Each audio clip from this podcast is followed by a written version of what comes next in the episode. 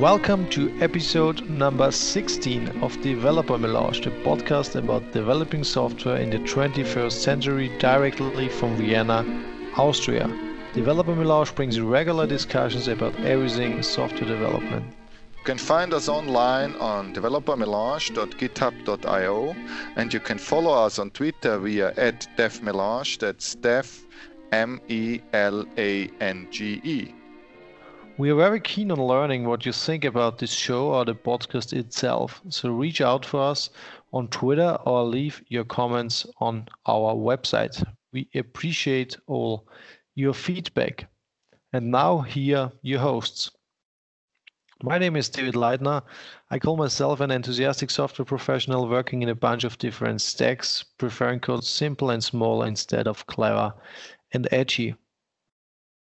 Hi, I'm Peter Kofler. I'm the Code Cop. Obviously, I'm fanatic about code quality.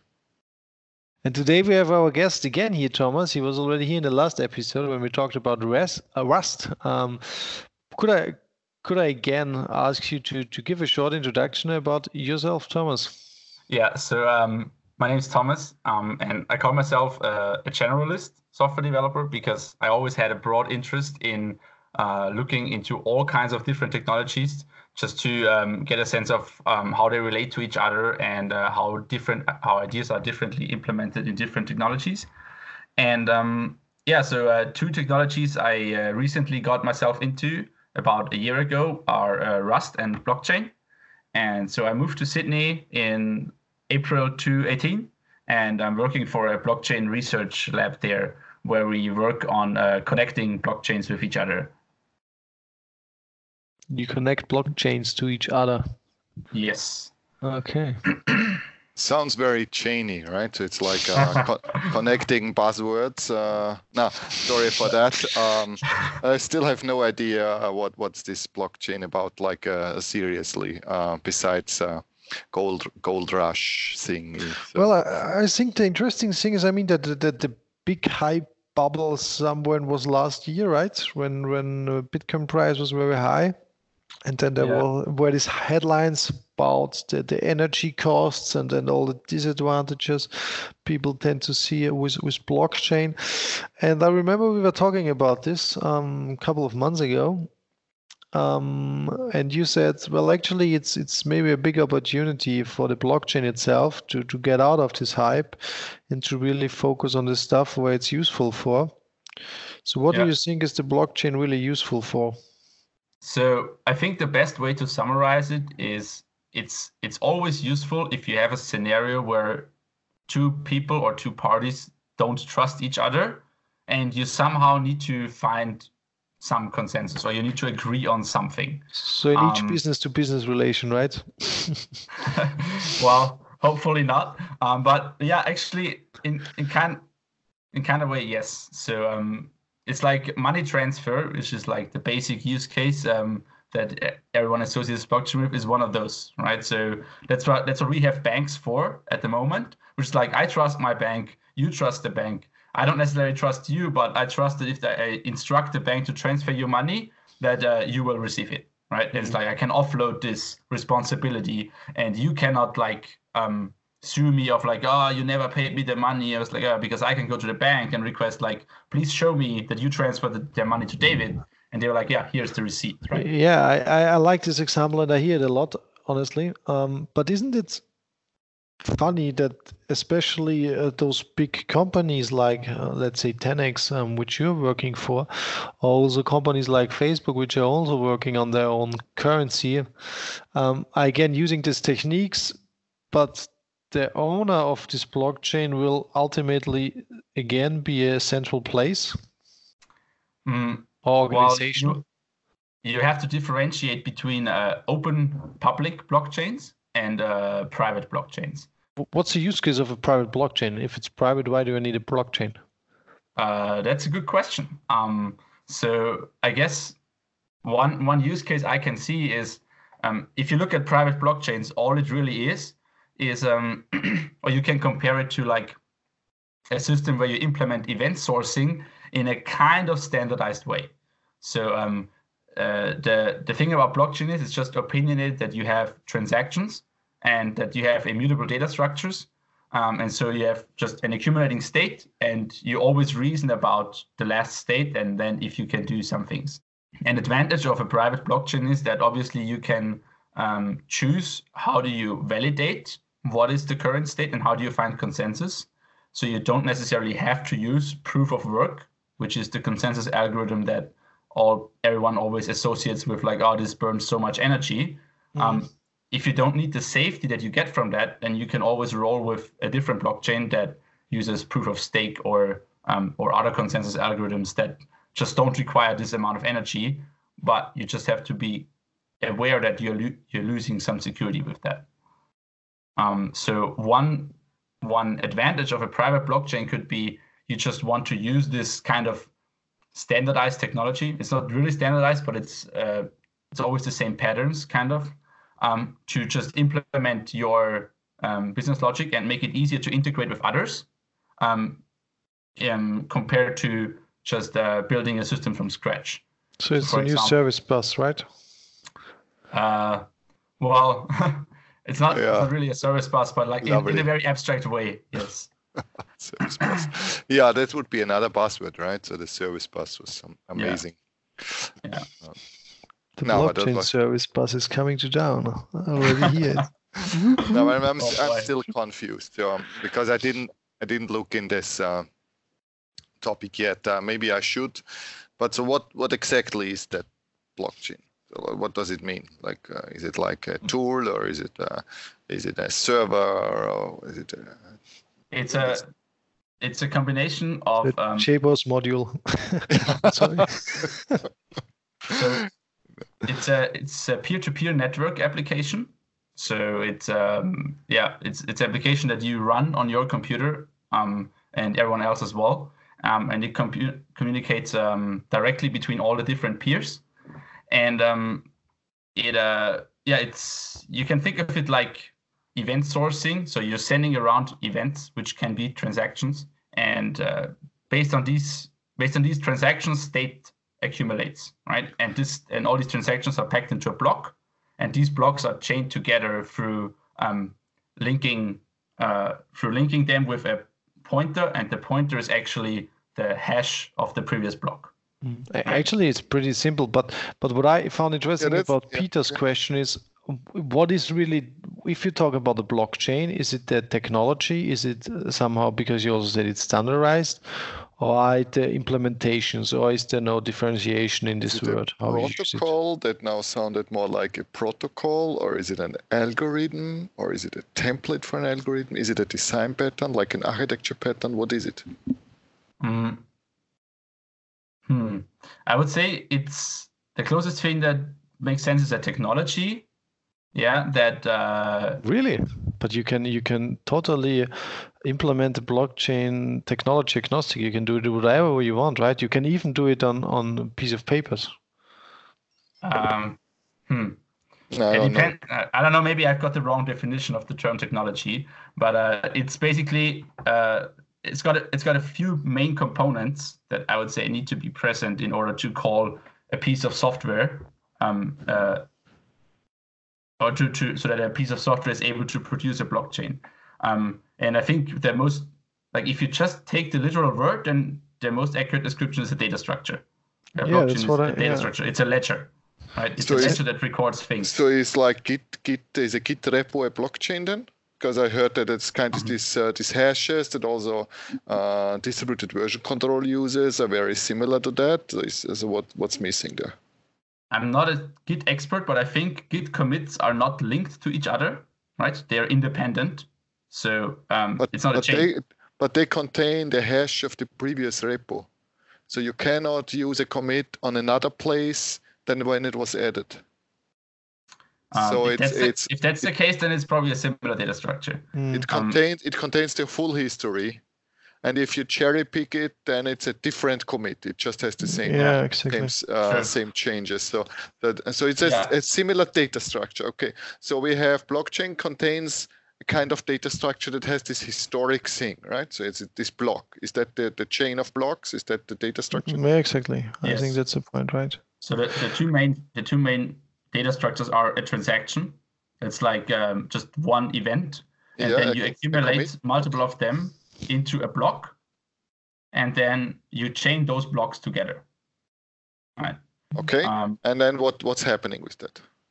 um, and you then you and then the the okay maybe let's start with a use case um, so that it's easy to explain um, if you have uh, if you have two parties let's say alice and bob. And alice wants to send money to bob. Uh, she creates a transaction right? And she signs the transaction with her private key um, which uh, will make it impossible for anyone else to fake that actually um, that actually that Alice would send money. So that's where the private key comes into play. So only Alice has a private key and she can sign the transaction, um, and then she broadcasts the transaction to the network, and then a miner picks up the transaction and puts it in a block and tries to append the block to the to to the blockchain.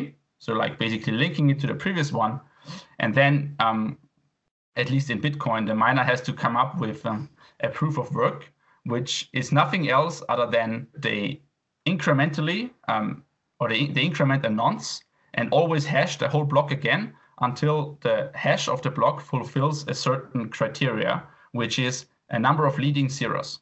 And because hashes are a one-way function, you cannot predict what you have to put into the hash function so that you actually get like five zeros in the beginning. Right? But the interesting part is if you have the content of the block, it only takes you one single hash to verify that yes, this block actually has this much proof of work. And um, once a miner finds such a block, which is not deterministic, right? It's like you not you don't know how long it takes. You then broadcast it to the network, to every node, even to Alice's and to Bob's, um, and um, everyone verifies is this valid, right? And uh, if yes, then this state uh, update is applied on everyone's uh, on everyone's node, and this means Alice's transaction to Bob actually worked. So because if you now accumulate the state, Bob now has money that he didn't have before, and then the whole thing starts again, right? Anyone, someone wants to send a transaction, sends it to a miner, it's put into Does again. does Bob also has have to sign this? No. No, Uh, and it's and it's valid because a third party kind of certified it. um, what, what do you mean with like- third party? Yeah, the Yes, miner. but- That's a, but it's it's any third party, so it's not like a, a shared authority like uh, the, the like the Yeah. root certificate uh, company, but it's like anybody could do that. And Yeah. because it needed to do certain work, uh, it's not that easy, so we cannot uh, do it for fun. Like it's not, it's it's too hard, right? Yeah. So- uh, the miner actually, so anyone can be a miner. Like you Yeah. can just run it on your computer. Um, there's a few problems coming in with that, but potentially it will be possible. Um, and the miner actually gets a reward, right? So if the miner finds a block, he actually gets money from that, and that's how new bitcoins are created. Um, so basically, uh, finding a new block includes a transaction, a so-called coinbase transaction, where the miner gives themselves money, right? So it's just in And- it started with 50 Bitcoin. And, yeah, and, th- and they had it- they had to do that because they need need arbitrary third parties to like certify their transactions, right? yeah, that- you need to have yeah. some incentives to. Yeah, otherwise nobody would do that because it's like Yeah. um interesting. So it's actually an integration platform, right? An integration between different systems. Is this correct? Mm. Is it an event store? It's an yeah. It's it's hard I wouldn't- I wouldn't say- I wouldn't say it's an integration because that's actually uh, um, that would be very misleading once I would start talking about uh, what we actually do because each blockchain is its own system Yeah, and that's well, actually but something. Yeah, but to, also a uh, Kafka, a Kafka which is mainly used for integration, or an event store which is used for integration, is, is already an old system. I think we just need to get rid of this idea that integration is just um, one to one, and there is no system in between. That that's why I meant integration, but you're right, it's misleading. Yeah. Because it's peer to peer, right? Because it's peer to peer, there is no central Kafka. So there is no everybody has everything or potentially Yes. has everything. Yeah. Ah, And, uh, okay. Yeah, you're right. You're right. Yeah. The reason why it's Yeah. the reason why it's not integration um, uh, is because all the guarantees that you get from a blockchain are only valid within the blockchain.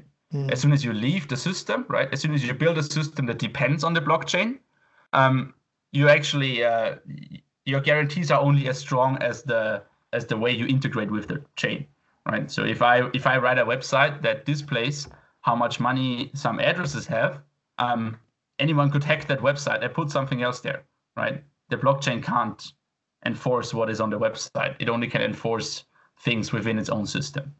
Mm. And that's actually what makes most use cases with blockchains uh, quite hard. And also many of the ideas that um, floated around in 2017 and 2018 um, of the big hype, where it didn't really make sense to use blockchain because all the things were like, okay, you're losing all the security as soon as you move, as soon as you integrate with your system. So there's no real need for all this stuff to do it on a blockchain. You can just use the shared database. Yeah, yeah. I, I, I mean, you know, I, I, work a lot with, with banks usually, and, and the blockchain is always a hot topic there, and they have a lot of yeah. labs on, on how banks can profit from, from blockchain.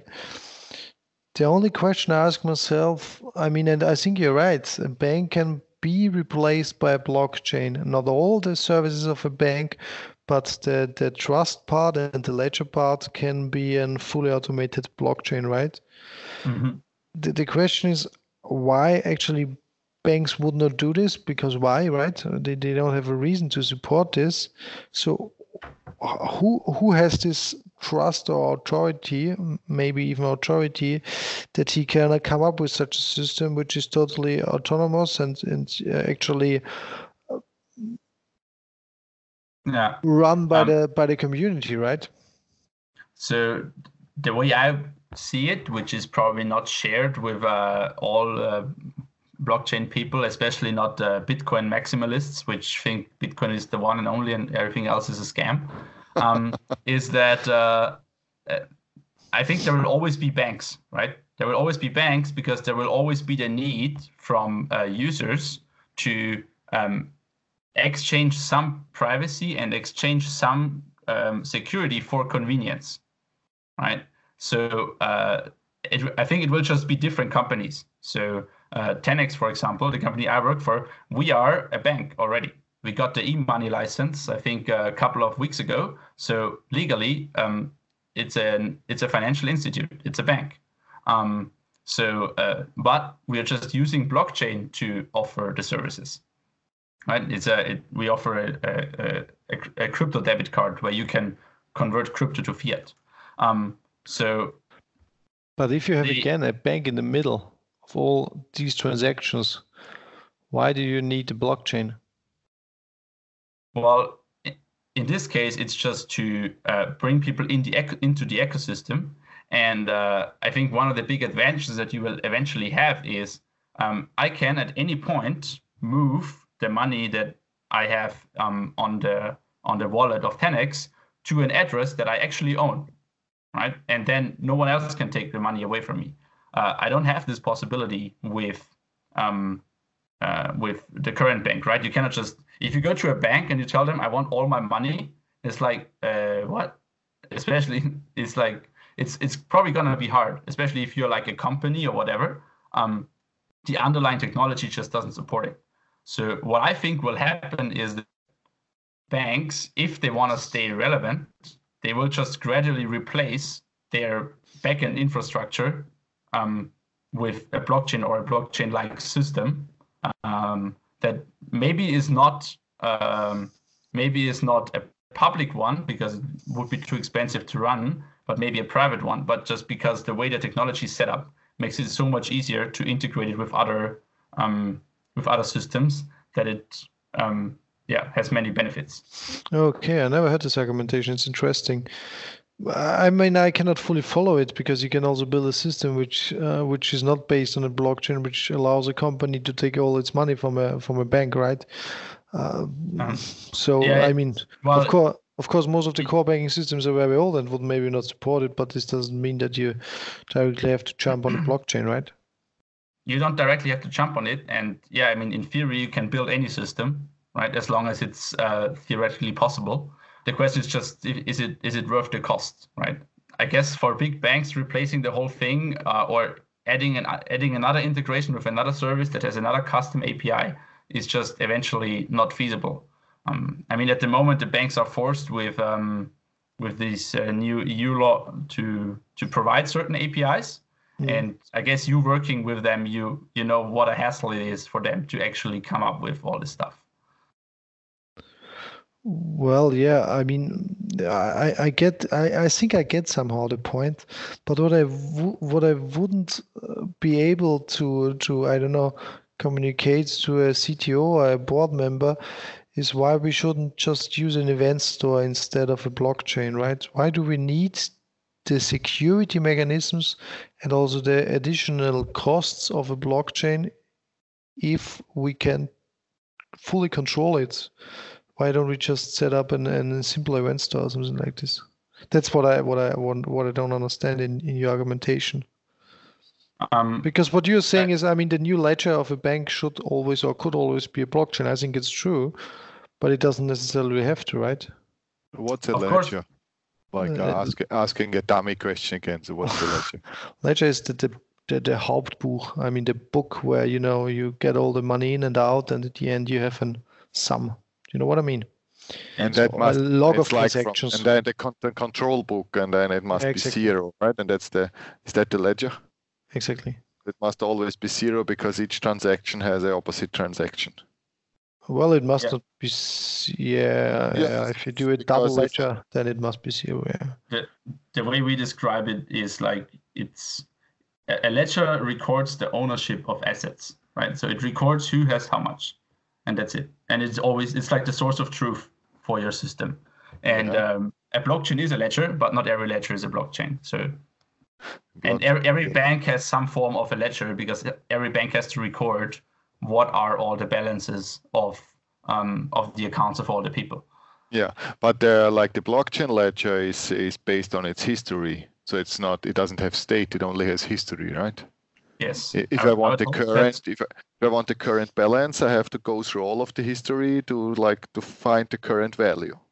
Yes. But the same is true for event stores, right? Yes, exactly. Uh, and now I see that's the reason you're coming up with event store all the time because you're like uh, you're you're projecting that the ledger is like kind of the projection of the event store to the current uh, current uh, for now, right? So it's uh, yeah. I just don't see the, the advantage of a, of a private blockchain versus an event store. That that's the point. Uh, but in, I, I don't in, get this. Because you mean in the event store you could also sign each event that would also like guarantee that the event came from a certain uh, system inside or from was signed by a certain party, right? Because the signing uh, yeah. itself is the private key. It's not. It's not part of blockchain idea. Yeah, but that's that's was that's that's actually the point, right? Why do you need this certainty in a private environment? Um, well, I, I mean, you also do not sign all your your database records, right? But you could uh, if it's cheap, uh, but because you do have access control also inside of your company. Not everybody is allowed to do everything. Yeah, there's there's one interesting thing, um, or one analogy that I uh, or that I sometimes use to describe how Bitcoin works. And I would call it, it's like, it's the way digital cash is meant to be. So, um, for example, if I have a five euro note and I give it to you, David, then it's spent, right? I cannot double spend it, and you now own the money. And um, this is the kind of guarantee that uh, a blockchain gives you, right? If I spend money, it's spent, and it's and and that's it. I can no longer double spend it, and you automatically own it. Whereas in a um, mm-hmm. that's interesting. whereas in a in a in a regular database, you always have this race condition. Ah, okay, reduce the current uh, um, or reduce the balance first, and then uh, um, increment it over there, and make sure that it's rollbacks and all this kind of stuff. Um, and that's why like event sourcing is like a very good pattern for um, for banks to implement to for their ledger because it also has this property of atomicity um, so that either the transaction happened or it didn't happen. And so um, I think you, you just have to get rid of the idea that blockchain is some kind of magic thing. It's just an application of a few software developer uh, or software patterns, and it just makes up. In the end, with the combination, you get some kind of um, you get a few nice properties. So as you said, yeah, you can do a, an event store or a private blockchain, and it's you get the same things, kind of almost. Yeah, definitely. Yeah. So is, is this this this whole blockchain topic? I mean, I mean, there was this paper right from from somebody we still don't know who he is, who who wrote how a blockchain should work. Is this really new? Do you know that there were no systems before building up on this idea of, of hashing the previous stuff and you know getting somehow a signature. Because I, am just asking because i saw a couple of weeks ago an, an, an, core banking system written in cobol and i'm not fully aware of cobol but what they actually implemented is they implemented an, an fine to, to say it in German, event store, right? They really they really implemented yeah. event sourcing um, I don't know, 35 years ago. Um, and I think when you and you you said this again, I think when you really see blockchain the first time, it's it's very buzzwordy and there's a lot of hype and advertising material around it, so it's really hard to get to the meat, which is interesting from a mm-hmm. developer perspective. But once you understood it, it's a pattern which you actually can easily grasp. I mean, I wouldn't say it's easy, but yeah. you, you, get the idea how, how this stuff yeah. works and, and what these miners do and, and and and things like this. So didn't we already used this somewhere before in, in different industries? You, do you know this?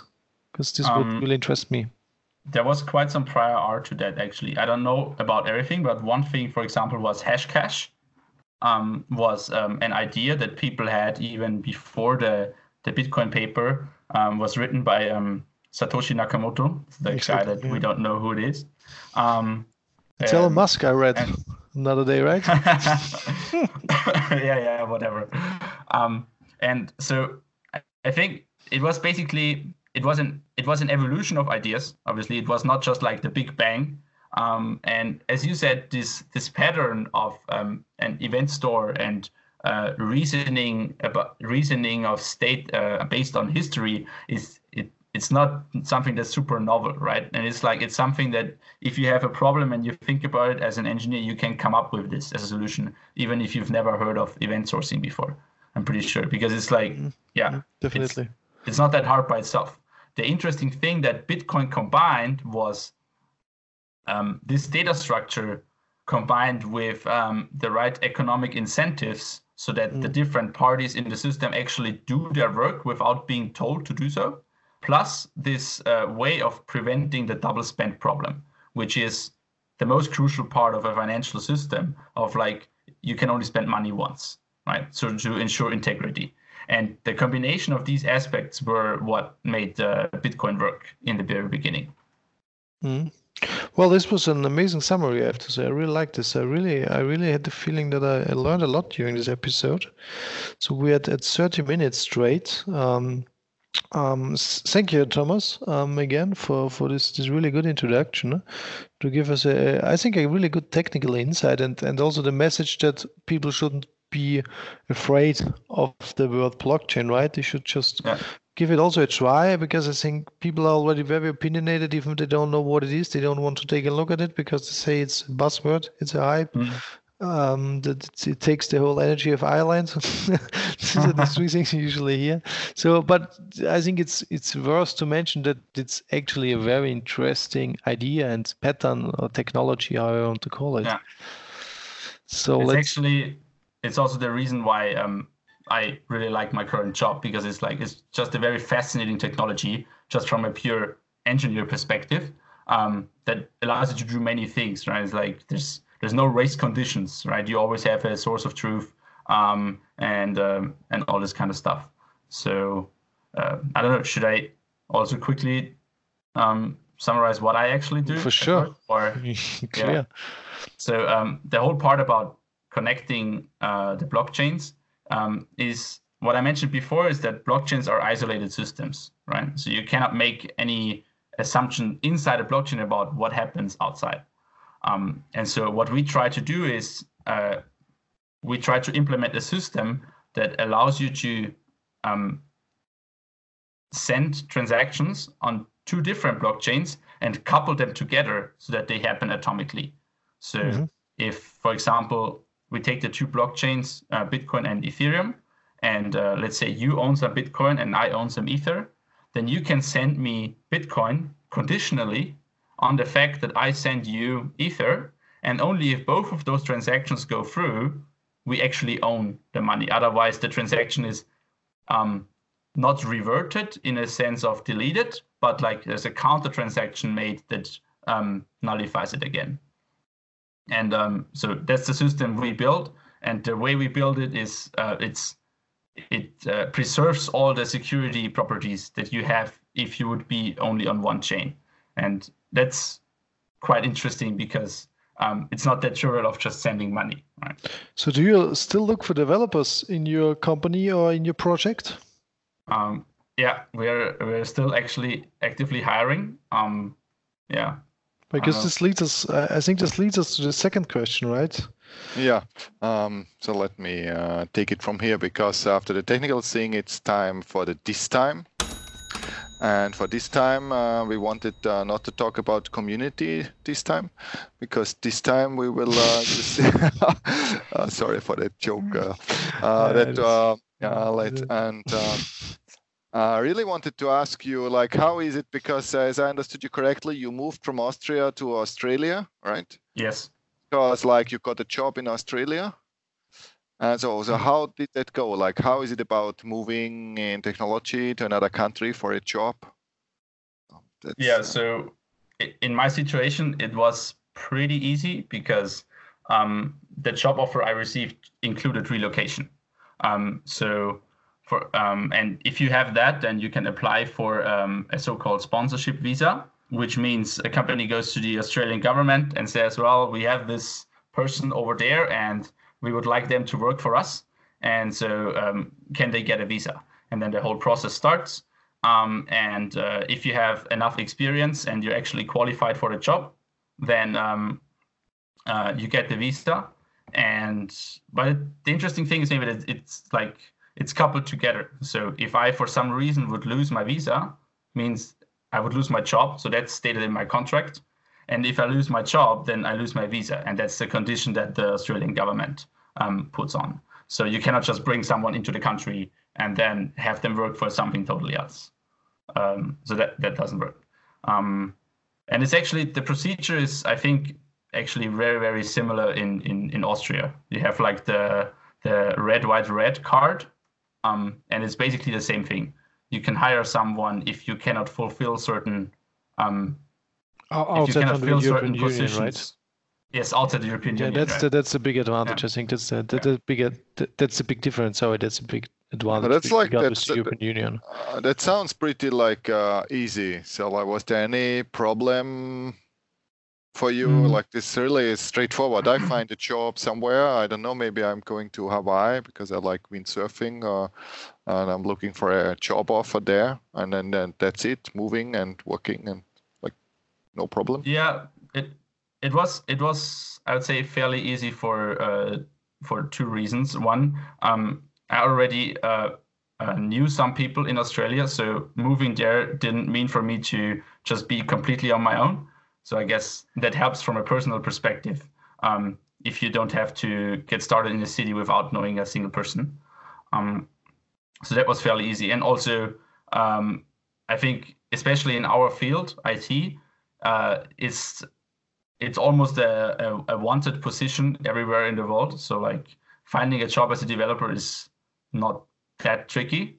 Um, it's much more it's it's it's much harder for other brand uh, for other fields, right? So I guess as a developer, um, it should be fairly easy to um, apply for a job in a in a in in another country, and if they're um, if they're willing enough to, or if you're say if you're good enough, then they might actually invest in moving you over. Yeah. So you know, so that's uh, because I'm still scared. So the whole idea would uh, would scare me. Uh, so you said um, having some local friends helps. So that, yeah. Uh, so what what would be other things that that you think uh, uh, are really helpful in in this for such an undertaking? Mm, I guess speaking the language, which in Australia is not that hard. I mean, the accent is kind of weird in the beginning, but in the city it's actually not too bad. Um, so yeah, speaking the language obviously helps, and also I guess there's almost no other country where it's so easy to move to like Australia because it's it's a first world country.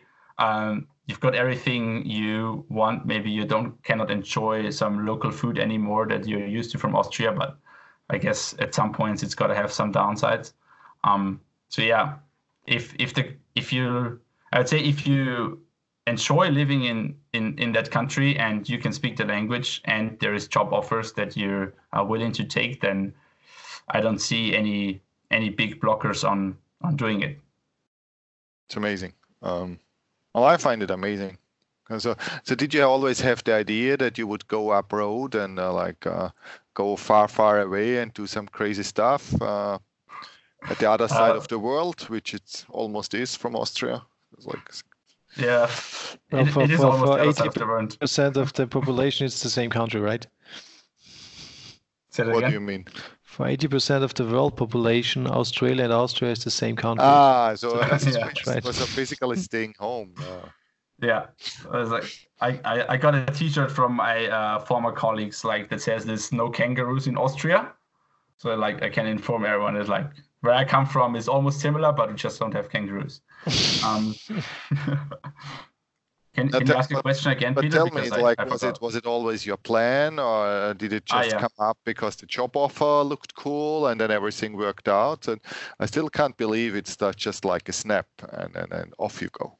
So, um, so actually, uh, I had the total opposite plan.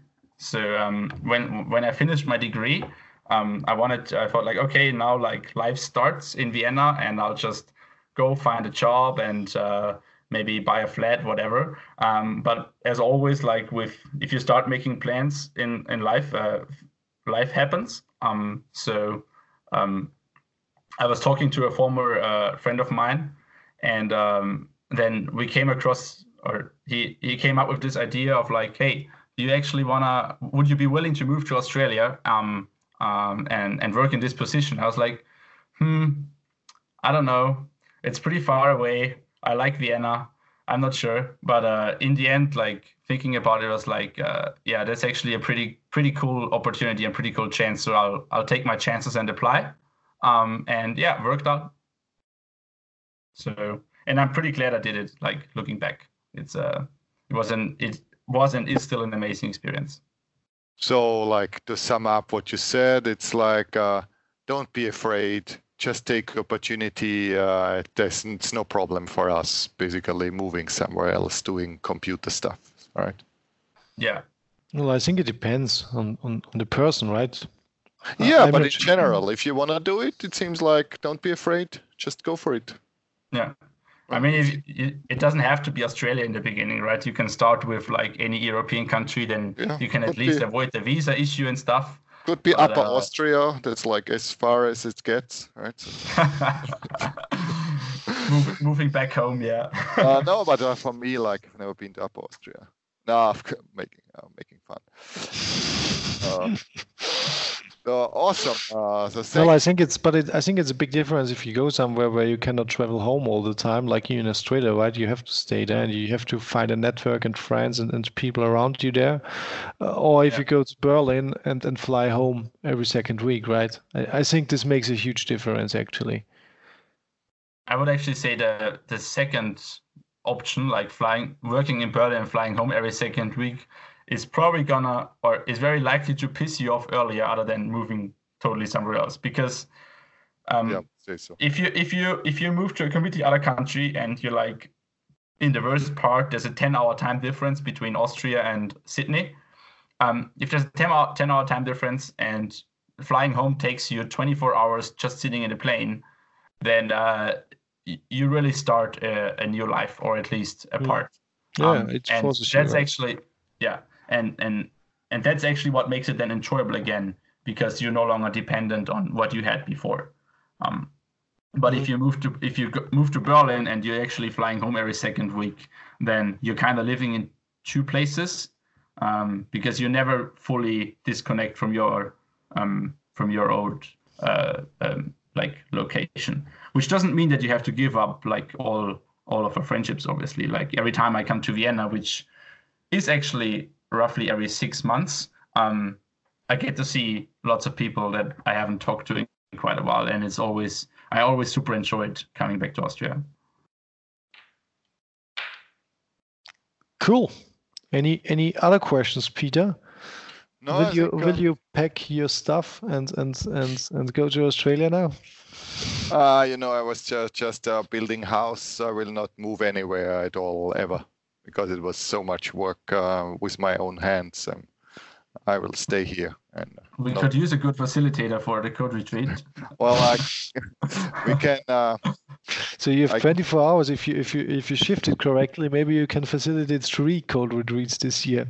I Yeah. think this would be a this would be a first timer. yeah. no, uh, I think it's uh, time to wrap up. So thank you. That was a really interesting insight in uh, what it means to move and to take an opportunity. yeah, thanks for having me again.